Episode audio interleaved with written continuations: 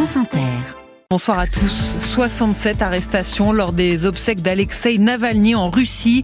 Des milliers de Russes ont rendu un dernier hommage à l'opposant numéro 1, à Vladimir Poutine.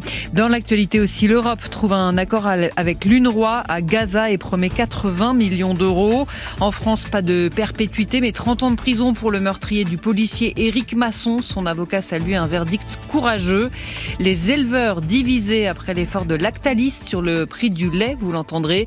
Et puis le sourire d'une bénévole des Restos du Cœur en région parisienne, sa collecte a très bien commencé cette année.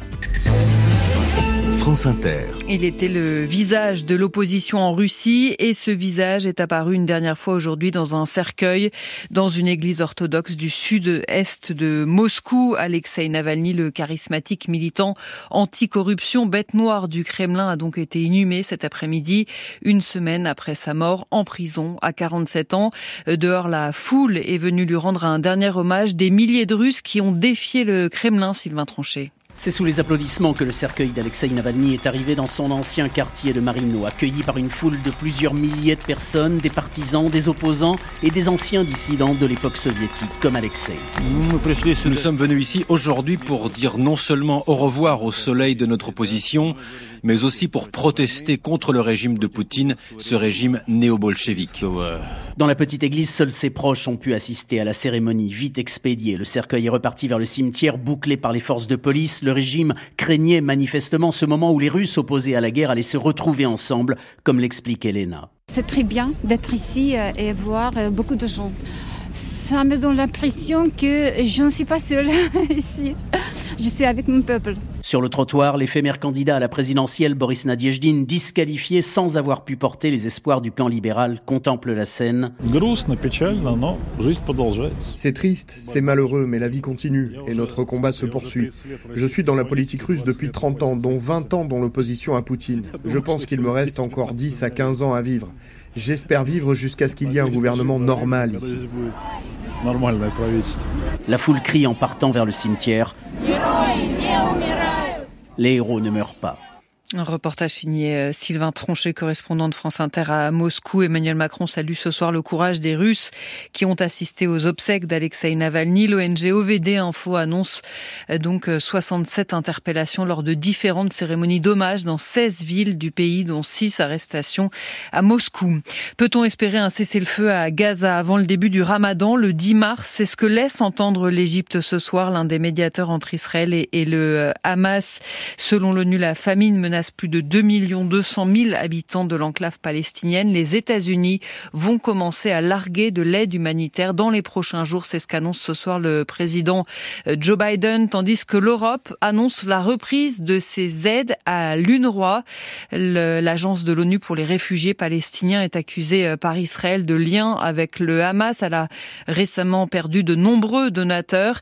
Et si ces fonds européens peuvent être débloqués, Pierre Benazé, c'est parce que Bruxelles a obtenu des gages de l'UNRWA. La Commission avait promis il y a un mois de ne pas prendre de décision sur la contribution financière de l'Union européenne à l'UNRWA avant la fin de l'enquête, mais elle avait tout de même demandé des garanties sur les systèmes de contrôle de l'agence onusienne.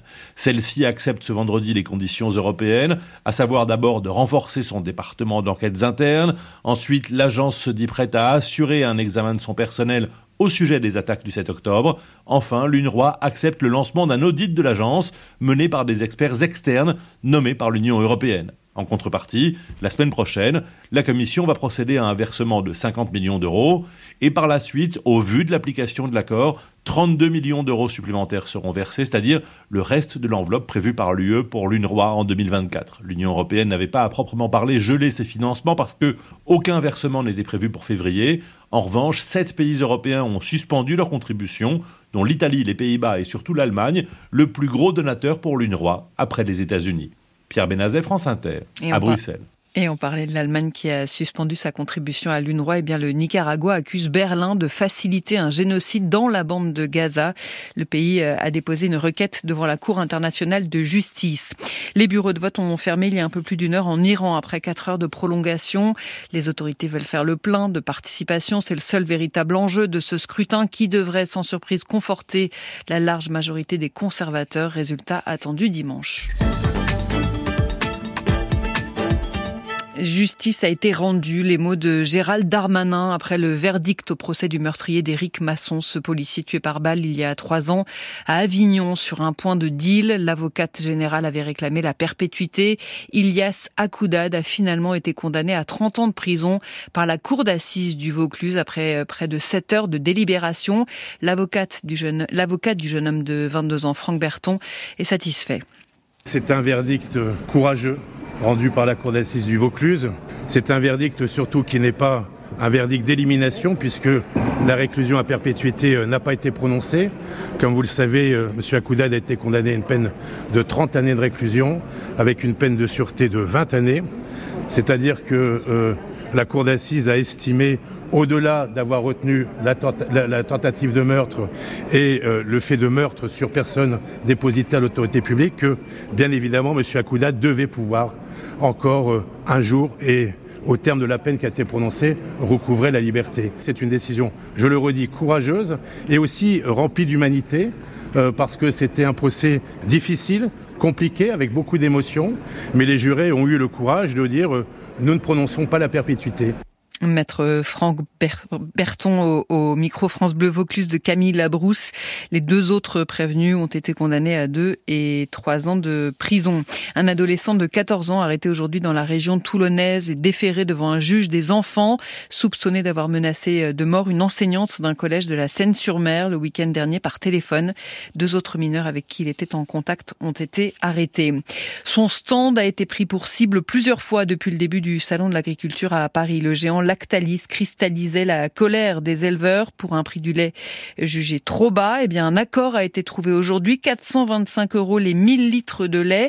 Un effort de 5 € pour le groupe, salué par Guylain de Viron, le vice-président de la Fédération nationale des producteurs de lait. Il était au salon de la Porte de Versailles aujourd'hui. Je vais prendre l'exemple de notre ferme familiale où on produit 1 million de litres de lait par an à 3 associés. Eh bien, c'est 25 000 € de chiffre d'affaires en plus. C'est un niveau qui nous semble acceptable et qui permet de rouvrir des négociations futures sur une nouvelle formule de détermination du prix qui devrait éviter tous les problèmes qu'on vient de connaître les derniers mois. C'est pas le même son de cloche en revanche pour la porte-parole de la Confédération paysanne Laurence Marandola qui dénonce des miettes. Il y a déjà un prix tout à fait officiel, un indice de coût de production qui est construit par l'Institut de l'élevage et l'interprofession qui est au minimum de 440 € la tonne et pour une rémunération un peu correcte, il faut s'approcher de 500 € la tonne. C'est juste 50 centimes le litre.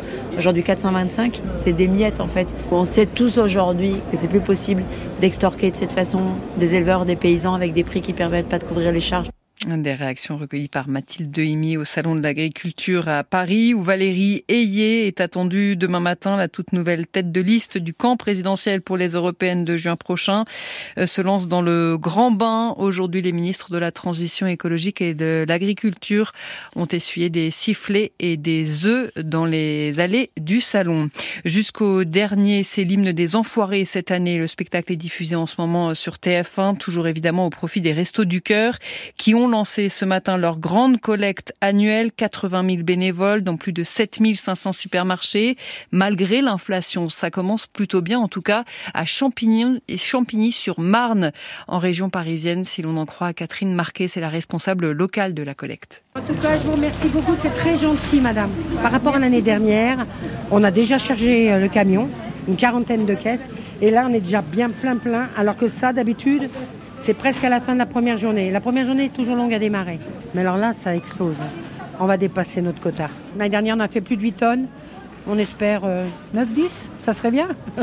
Merci beaucoup. Merci. C'est vraiment très gentil. Super, tu me transvases. Ici, t'as avec viande et sans viande. Les restos manquent un peu d'argent, donc on a du mal à avoir certains produits. Certains produits, beaucoup nous manquent. Pour l'hygiène bébé, on en a quand même un peu. Hein. Mais c'est très très cher, ce que je comprends. Hein. Là, j'ai remarqué cette année quand même, on a nos propres bénéficiaires qui viennent apporter quand même un truc. Ils veulent absolument participer, ne serait-ce qu'un paquet de pâtes ou voilà. Donc, je trouve ça beau.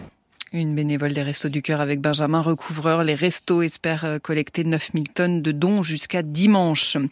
Le football, et c'est un nul 0-0 ce soir entre le Paris Saint-Germain et Monaco en ouverture de la 24e journée de Ligue 1. Et puis 4 ans après sa suspension pour manquement aux règles antidopage, le sprinter américain Christian Coleman décroche l'or ce soir en finale du 60 mètres des championnats du monde en salle à Glasgow. Il bat son compatriote Noah Lyles à l'issue d'un duel très attendu. Prudence sur les routes ce week-end en Auvergne-Rhône-Alpes. La journée est classée rouge pour ce nouveau chassé-croisé des vacances d'hiver et la neige va s'en mêler. La météo avec Euromaster. Toujours là pour entretenir les véhicules des pros. Automobiles, utilitaires, poids lourds, engins agricoles. Euromaster, votre partenaire confiance depuis plus de 30 ans. Elodie Calac, flocons et pluie au menu. Un week-end très perturbé. Demain, ce sera gris et parfois pluvieux de la Nouvelle-Aquitaine vers le Massif central, les Ardennes et la Lorraine avec du vent. Les pluies seront soutenues vers le centre-ouest. Il neigera dès 1200 mètres. Sur le nord-ouest, la région parisienne et le nord-Pas-de-Calais, du vent aussi, des averses, parfois un orage et quelques éclaircies discrètes. À l'est du Rhône jusqu'en Alsace, des éclaircies, mais ça se gâtera l'après-midi sur la Provence, la Côte d'Azur, le sud des Alpes avec des averses orageuses et un vent de sud, jusqu'à 80 km à l'heure en vallée du Rhône. Les températures ne changeront pas beaucoup, 8 à 18 degrés attendus du nord-ouest en allant vers le sud-est. La nuit suivante et dimanche, les pluies glisseront vers l'est. Ça deviendra très agité sur un quart sud-est, avec des pluies marquées, de la neige attendue jusqu'en plaine sur Rhône-Alpes et en quantité en montagne. Merci Elodie Calac de Météo France.